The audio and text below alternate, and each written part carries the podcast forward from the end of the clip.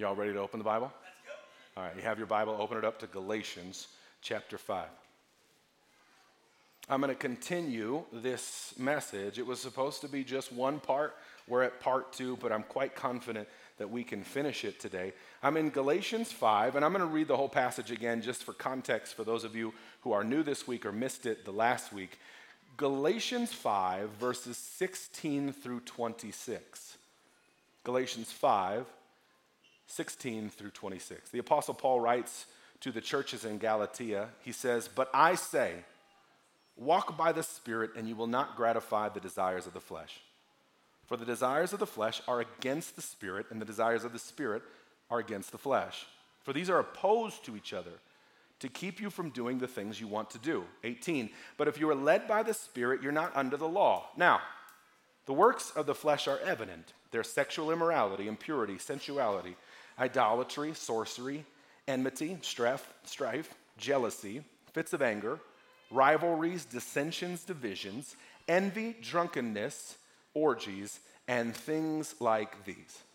Now, I warn you, as I warned you before, that those who do, that word means practice or make a habit of, those who do such things will not inherit the kingdom of God. But the fruit of the Spirit is love, joy, peace patience, kindness, goodness, faithfulness, gentleness, self control. Against such things there is no law. And those who belong to Christ Jesus have crucified the flesh with its passions and its desires. For if we live by the Spirit, let us also keep in step with the Spirit.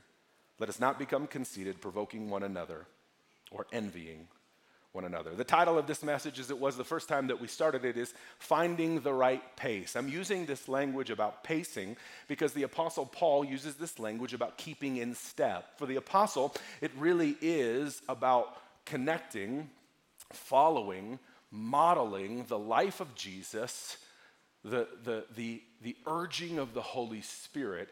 And, and in doing so, walking by faith, keeping in step with the Spirit, in doing so, we bear much fruit and resist the works of the flesh. This is about finding God's pace for your life.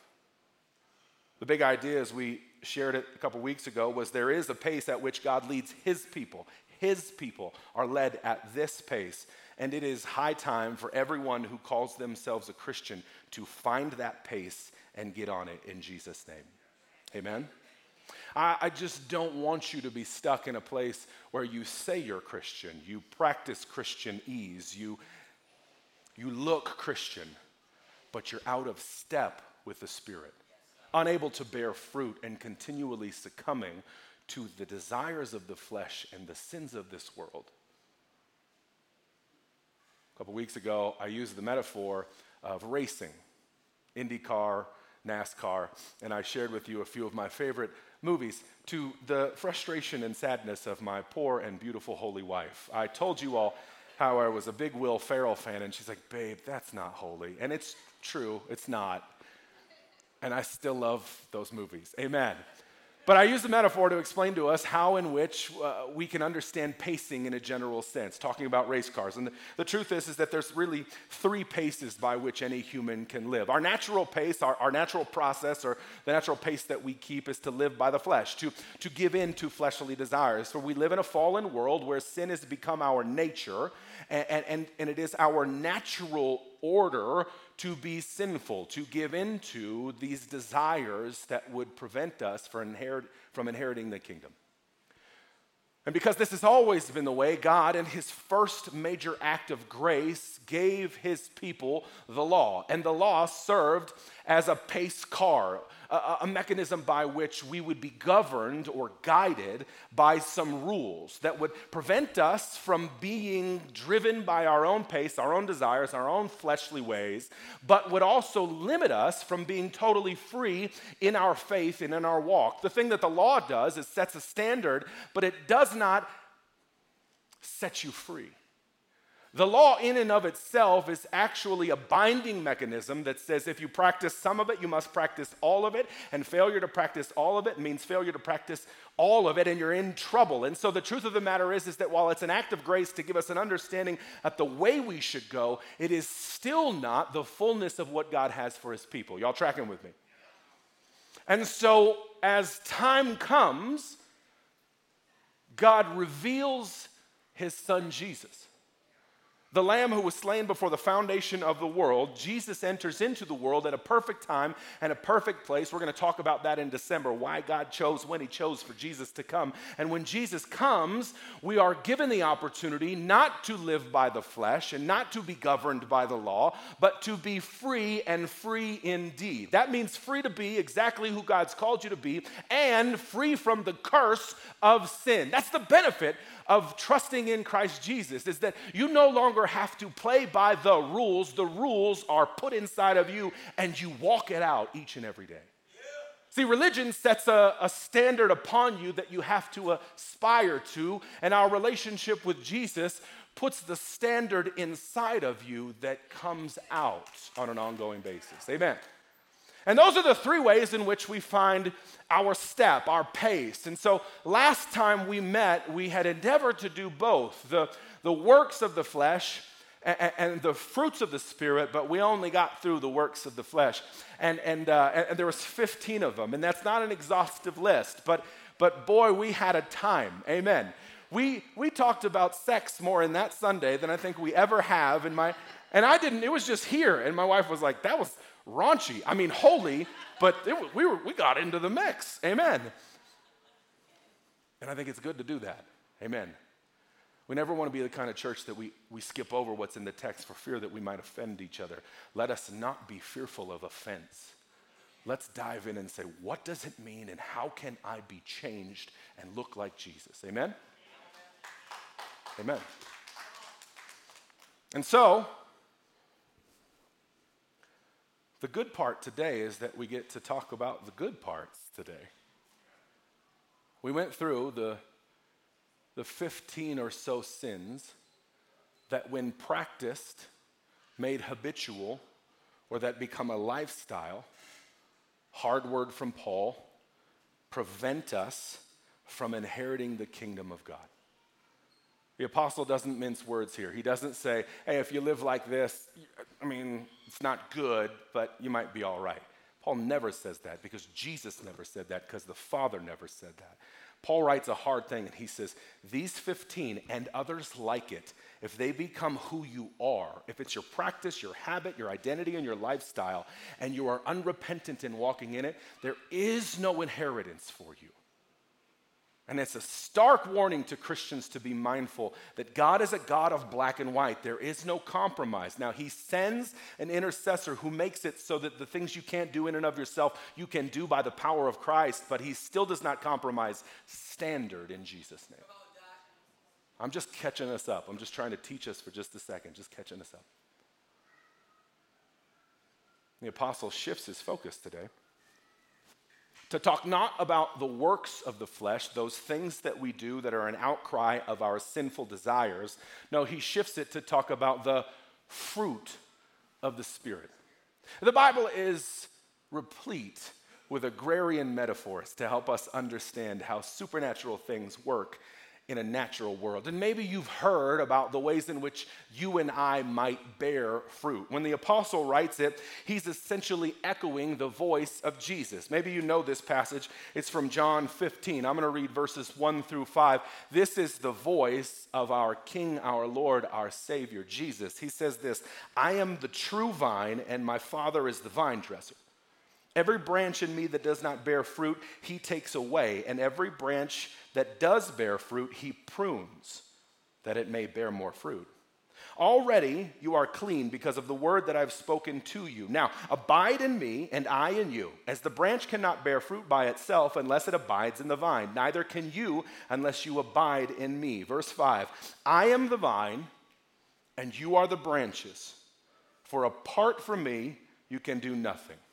He continues in a conversation about abiding, but what Jesus is really doing in this moment is trying to explain to us the depth of a relationship necessary that we might be transformed and become like Him. Amen.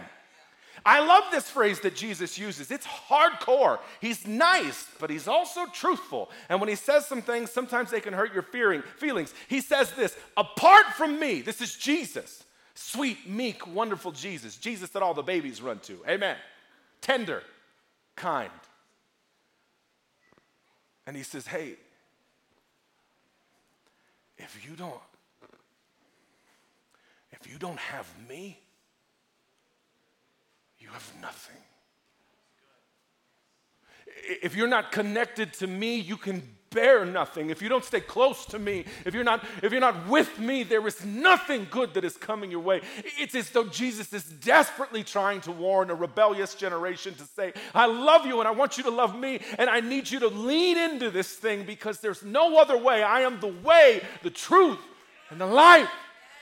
And if you're not with me, it's it's it's death.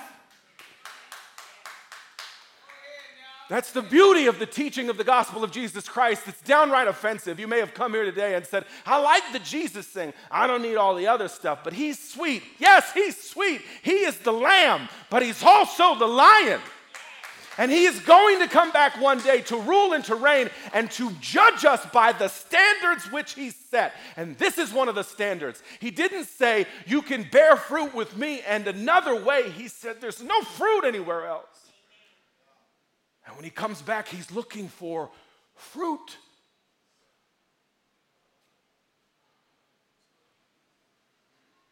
let's talk about fruit. How many of y'all are fruit eaters? Fruit eaters. How many of y'all are not fruit eaters? There's a few of us. I, I don't like fruit. Brandy, you don't like fruit? I'm not a fruit person. I will eat some, I will murder some celery. But I don't like fruit. I, it's just, I don't know what it is. My wife likes mango. My mouth itches when I eat mango. Do you? Does anybody get this? I, I, will eat some grapes and the pectin makes my belly stick. I just don't, I'm not a fruit guy, right? But my wife is a fruit guy and she got it from her father. Her, her, she's a fruit gal. Amen. And she got it from her father. And he's a fruit guy. If you ever meet Papa, he always has fruit. In fact, he found a basket the other day and he thought the basket was perfect for peaches. He thinks about fruit, he thinks like fruit. He's always concentrated on fruit. And Papa looks 20 years younger than his age. I, I don't know, Papa might be 100, but I think he looks 46. I mean, Papa is good. There's something about the fruit. He could live on fruit alone. I meant to visit him one time at his job, and I showed up around lunchtime, and he was sitting at his desk, and he had an entire, I mean, a full 100% full size pineapple split all the way up, and he was just eating the whole thing. He eats a whole pineapple in one day. And skin just be silky smooth. Now, pineapple is not one of the fruits of the Spirit. But there's something about fruit. See, the, the reason that the Bible uses the metaphor of fruit is fruit is how you identify a tree. See, you can look at a tree by its bark, and its bark can match the bark of another tree. You can look at the leaf or the pattern of the veins within the leaf, and it can still match another leaf. But you see the fruit, and you know exactly what kind of tree that is. And so when the Bible is talking about fruit, it's saying these are the fruit of the Spirit. You see this in someone's life, long term, sustaining, fulfilling fruit like this. You know exactly who the branch is, and you know exactly who the vine is. You know where this fruit came from. Paul says, These are the fruit of the Spirit. These are the things that when you walk in step with the Holy Spirit, when you put your trust in Jesus, when you give Him your mind, your will, and your emotions, it is this that He produces in you and through you. Now, I'm going to break up these nine and we're going to define each and every one of them. I'm going to teach a little bit today. And we're going to define all nine of them. I'm going to break them into two groups. The nine are broken into two groups. The, the first five we're going to do are fruit that are produced through you. This is fruit that God produces in the life, the living, and the being of everyone who is submitted to the Holy Spirit, and He produces it through them for the world around them. Y'all with me? This is fruit that's of benefit for others. And then the other four is fruit that the Holy Spirit produces within you. This is fruit that God gives you for you. And the two matter because you don't want to just be the kind of person that's always pouring out. The Holy Spirit knows that left to our own devices, if we pour out, eventually we'll grow empty. So the Holy Spirit has a whole set of ways in which He continues to pour into us. Amen? What I'm going to do is define each nine. I'm going to give you the Greek word. I'm going to give you a, what's called a, a, a principle of first mention or what's called a principle of primary mention.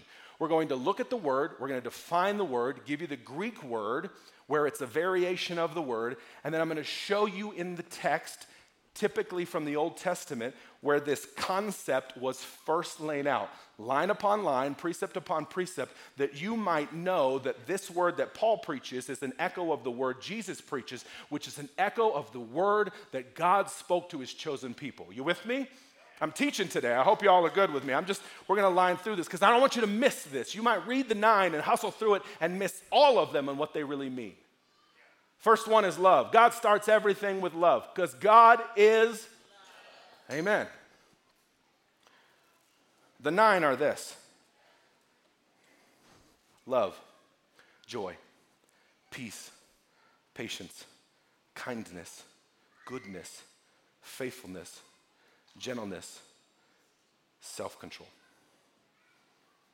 The first five are those that are produced through us, and the first one is love. The Greek word is agape. And this word means the affection that comes from the inside out, that is a bountiful blessing to other people. Hear me, love is not an emotion. Love is a verb, love is an action. Truly, love is a person. His name is Jesus. And when he lives in you, he causes you to work. Amen. Love, as the Bible defines it, is not merely what you feel, but how what you feel drives you to do what you do, specifically so that others are blessed beyond measure without you there. Principle of first measure mentioned here is Genesis 29 and 20. Jacob fell in love with Rachel. Jacob, whose name would later be turned to Israel, is sent away from his own family because he's made some bad choices. And he lands in the land of his forefathers and he meets a girl. Oh, come on, somebody. I don't know if you've ever met a girl for the first time, but every 15 year old boy in this room knows what it's like to meet a girl. And you're like, well, I'm done. I have high school boys and I just get a kick. I won't tell your stories, I promise you, Canaan, but I just get a kick out of them talking to girls. I'm like, who are you talking to this week? What's she like? Is she pretty? Is she nice? She love Jesus? Come on, tell me all about it. I get excited. Jacob meets a, a girl. Bible says that Rachel is beautiful. And he sees her and birthed within her is not merely an emotion, not merely an affection, not merely an attraction, but the kind of agape love birthed within him that causes him to serve selflessly and without pay for seven years, simply in the hopes that he might get her phone number. Agape in this moment is to say, I don't know what it's going to take, but I feel something so strong, I'm willing to do whatever it takes to bless you. Agape is the love that the Father gives the world through his son, Jesus. It says, I love you so much, I will do nearly anything to bless you. Not just to get you, but just to bless, you. And when the apostle is writing about the nine fruits of the Spirit, he starts with this one. Because here's the deal they all build on each other. Without love, hear me, there will never be kindness. Without love, there will never be joy. Without love, there'll never be peace. Without love, nothing else matters. And so the apostle writes that he says, Love. Love is how you feel, and love is how you feel that changes the way you treat other people so that their life is better because of you. Amen? So ask yourself this question Am I walking in that kind of love to the world around me? Are people experiencing agape love from me? Second one in the list of fruit that are produced through us is kindness. The Greek word here is praotes, and it means to put others before self in service and in care. Okay? Zephaniah chapter 2, verse 3, it, it, it is a picture of what it means to condescend. That word, not condescending like a mean tone, but to condescend as though to go lower. It is to condescend to a posture of humility towards God and others. Kindness is when you put others above you, their needs above yours, their will above yours, their wishes above yours. You make yourself, oh, this one's gonna be hard. Ready? A stepping stool for others to go higher. You said, Hold on, I'm never going to be walked on. I'm not going to be a stepping stool for somebody else. I'm my own man. I deserve respect and honor. Nah, maybe. Jesus told us that if you really want to love somebody, you should be willing to lay your life down for them. Now, when I read Jesus, when he talks about his mission, I rarely hear him say things like, they better respect me in Galilee. When I walk into Capernaum, I'm telling you right now, if they call me out my name, I'm not doing nothing there. Jesus walks into every circumstance knowing full well that they won't respect him, won't adore him, won't love him, won't like him. They'll talk bad about him and out of his name. They'll even try to kill him. And he still walks in the room and says, I am here to help. Who needs help? That's kindness, friends. And hear me, ready? He has called you to live that for everyone. So, when you go to the movie theater later this week, and you bought your tickets in advance on Fandango, and you show up to the theater, and someone is in your seat. See, I felt that. Y'all felt that. Oh, no, they didn't. I was in F2. F2 is mine. Let kindness lead the way you, interact with those people in that moment. How can I help you? Not, you better get up. Because if they're in your seat, they're in the wrong seat, which means they need help finding the right seat. How can you think differently about people who are in the wrong so you can help them make it right? That's kindness. Not to put them in their place, to help them find their place. Number three, in the fruit of those that are produced through us, this is goodness. Agathosune. It is to be a virtue and a benefit to others. The unique part about this is that when people think of you, do they think that you are good for them. Does everyone who meets you think you're good for them? I mean, I know some people think you're good for them, right? They meet you and, and you're good to them.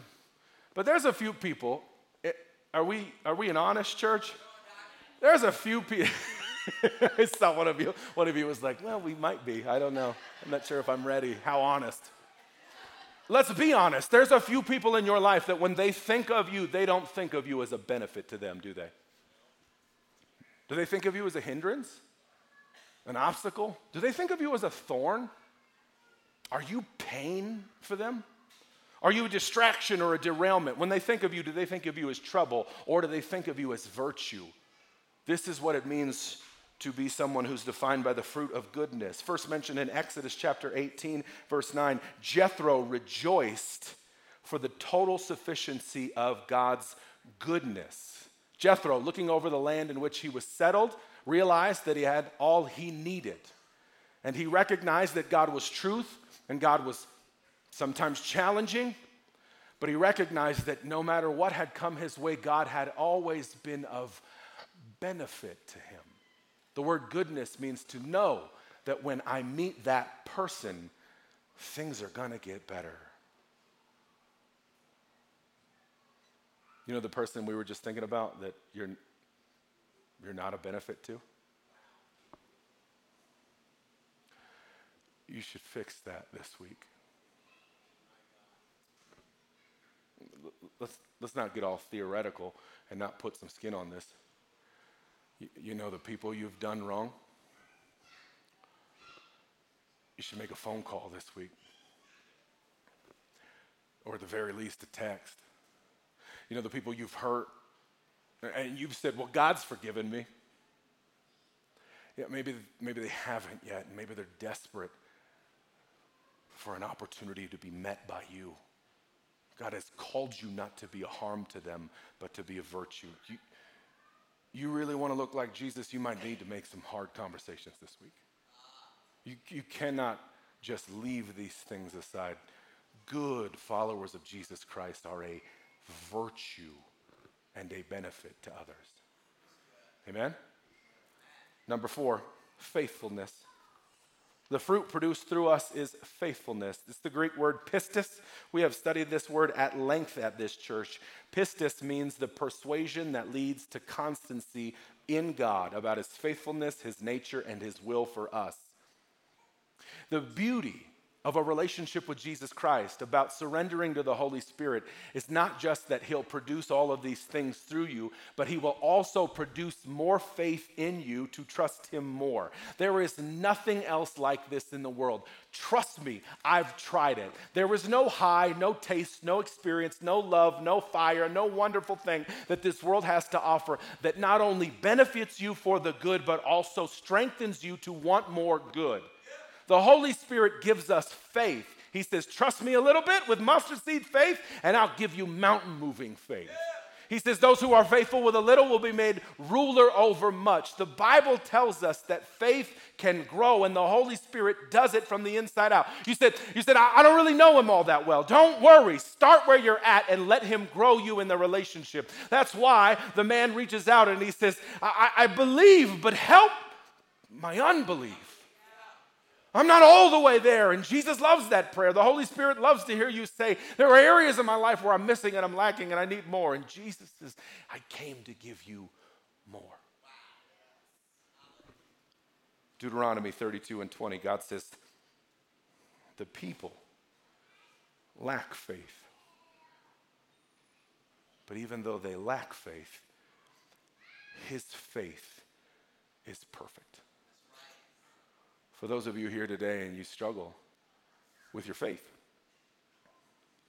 I want you to understand that your lack of faith, your, your growing doubt, your worry and your question, it has never and will never intimidate God.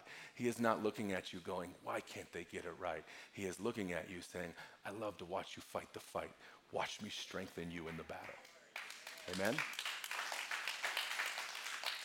Number five, in those that are produced through us, this last one, it's gentleness. The Greek word is chrestotes, and it means a tender heart marked by mercy and grace. I'll just put it to you like this super simple. Those who have received mercy are oftentimes the most merciful. One of my favorite people, kinds of people to minister to, are men who are coming out of incarceration.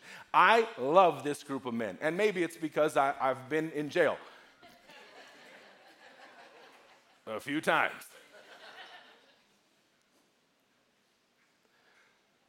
There's something uh, really amazing when when when bars are shut in front of you and then God opens those same doors. Amen. I remember the first time, because uh, I'd been arrested a bunch when I was younger, because uh, I didn't pay parking tickets. Just so you know, that's you can go to jail for not paying tickets. Amen.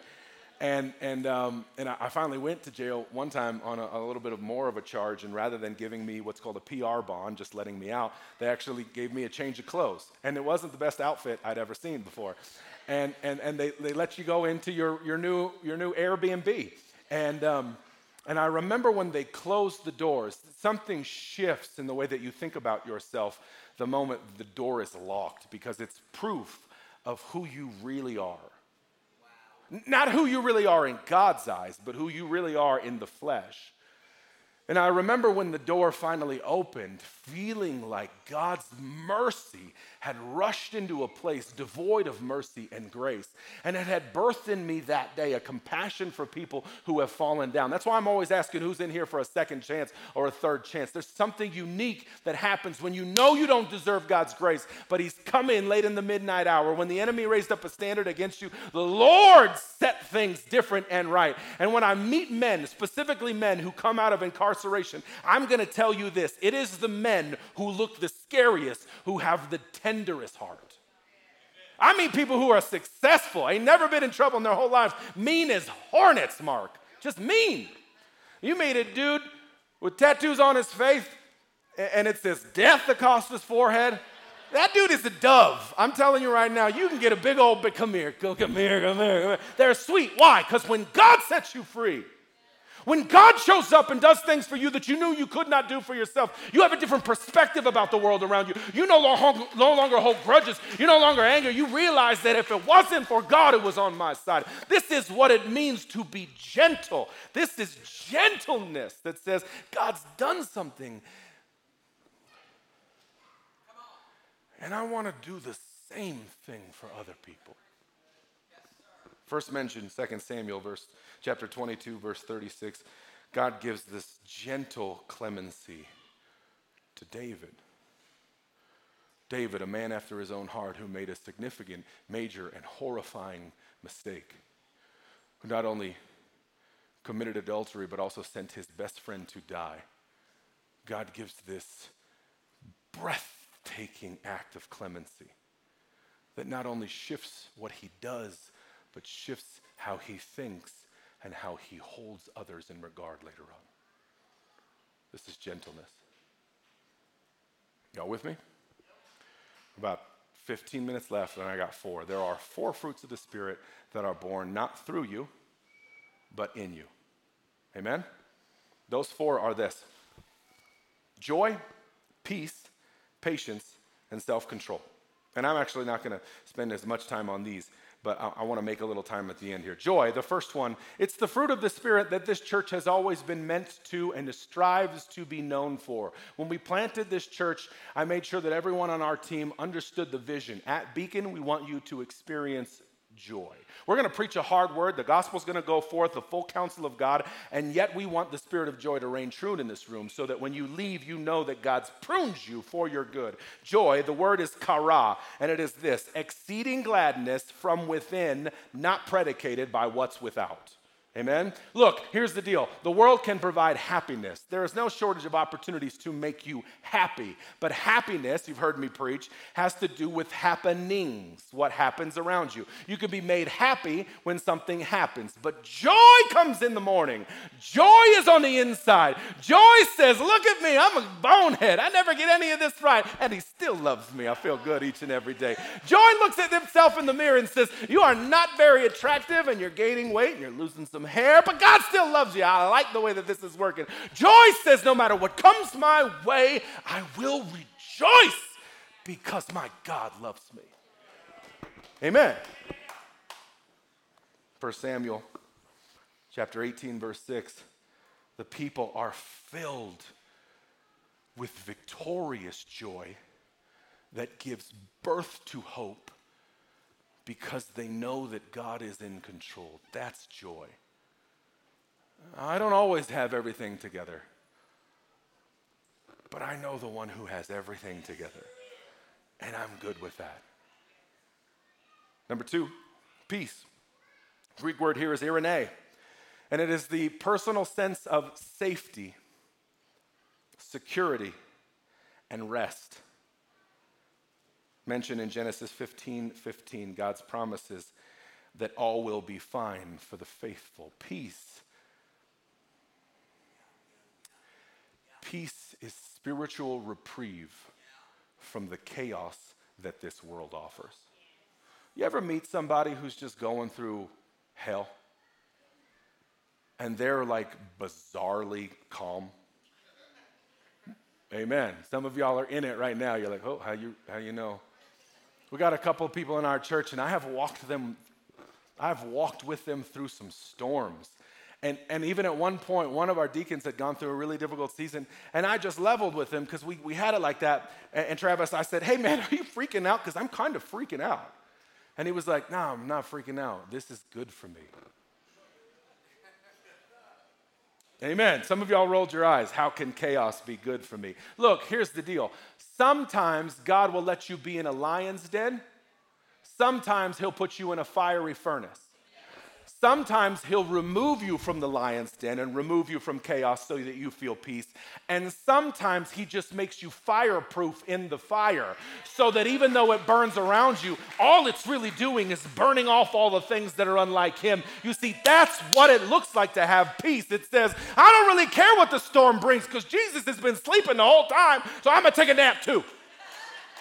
I'm good with what God lets come my way because if it came across his desk, I know Romans 8:28 says he'll work all of it together for the good of those who love him, who are called according to his purpose. So bring it on. I'm good. Let's go. I have peace. Shalom. Shalom.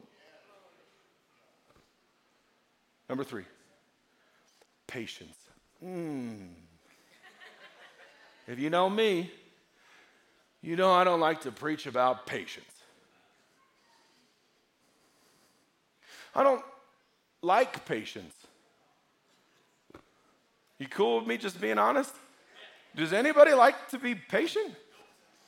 I've never met anybody who, if they're being honest, is like, where are the lines? I feel like going standing in lines. no one does. You drive the same highways I do. You watch the same lines going into the Broncos game. You're like, which one is the shortest? There it is, right? Oh, gosh, every time. I don't know what it is with me, but no matter what lane of traffic I'm in, I'm behind the slow guy every single time. And I know that's God. Thanks. Sorry. I, I don't love patience. And when I came across this text, I remember thinking, boy, you better show me something because I'm not trying to talk about waiting. The Greek word for patience here Makrothumia. Makrothumia. Makrothumia. And it has nothing to do with waiting. Makrothumia is the ability to endure with a growing trust that God is blessing you. This is not about waiting in lines.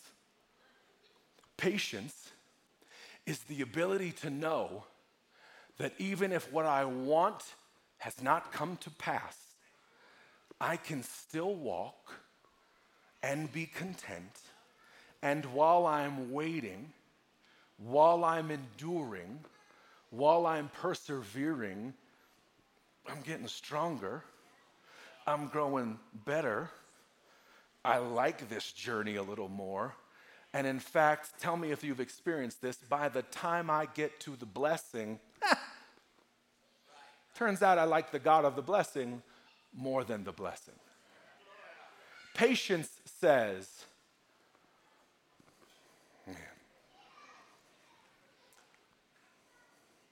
it's not the destination,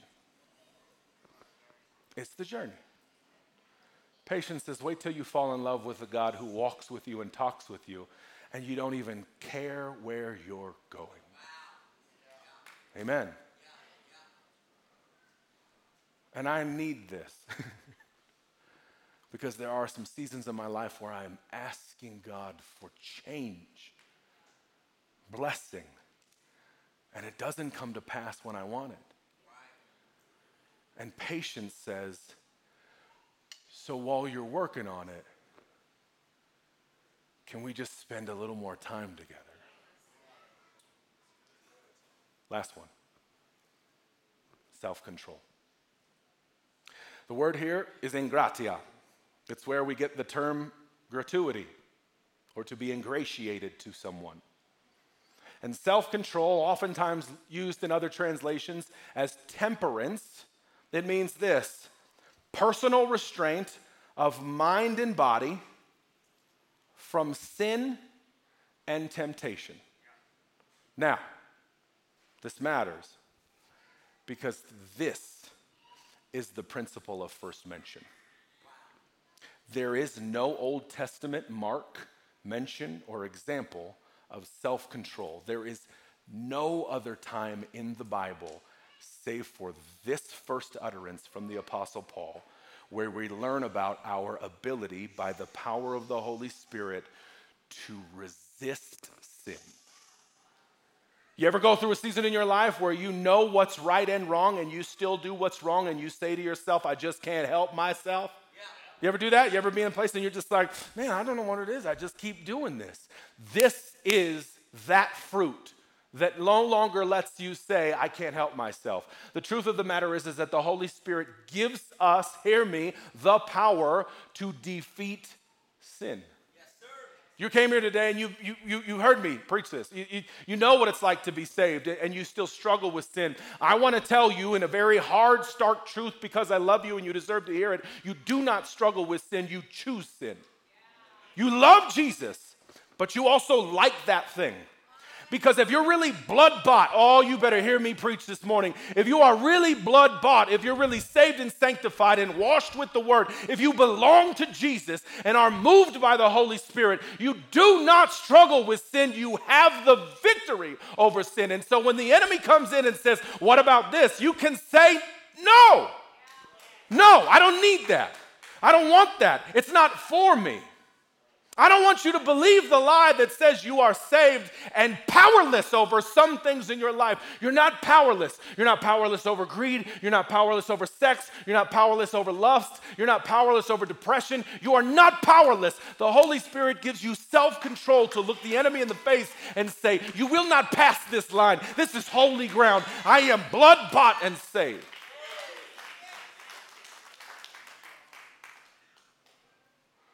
And so I want to do something today.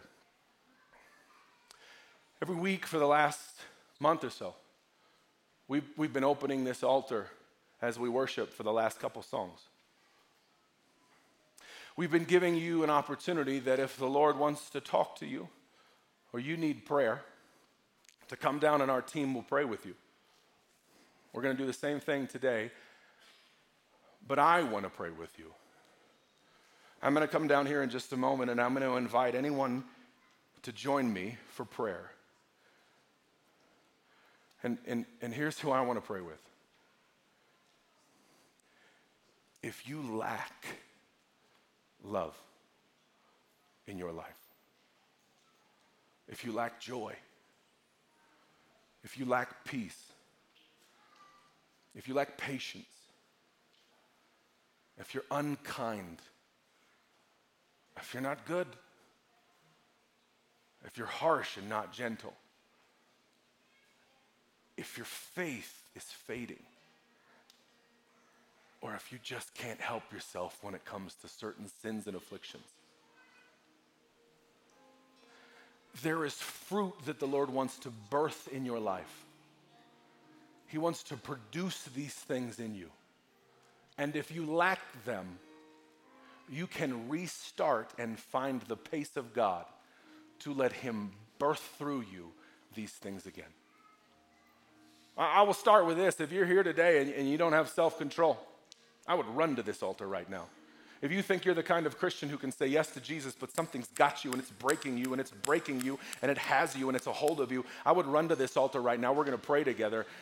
If you're here today and you just can't beat this thing, it's got you beat every day. It's got the hand on you, and there's no way that you think you can get out in and of yourself. I want to pray with you. You're gonna, we're going to break that off your life. We're going to birth self control by the power of the Spirit today. You're here today, and you said, if I'm being honest, I've never had peace. My whole life has been chaos. It's chaos around me all the time. My thoughts, my relationships, my environment, it's always been chaotic. I need peace peace, peace. If you're here today and you need peace, I would run to this altar right now. I want to pray with you. We're going to pour peace into your life by the power of the Holy Spirit. You're here and the curse of depression has had a grip on your life. Anxiety has held you blocked down, and you simply do not have joy. Joy that helps you to overcome everything that comes your way. Joy that says, no matter what happens, I will stand firm. If you lack joy, I would come to this altar today. You're here and you're like me. You lack patience. You don't wait, and it's you first. You're here and you're like me. You don't have gentleness. You're not often kind. You're not often good to other people. I was like that for so many years. I was just mean and angry. That's you. I want to have you come down today. We're going to pray together. Church, I'm going to come down and pray. While I'm praying, I'm going to ask you to stand to your feet. I'm going to ask you to worship.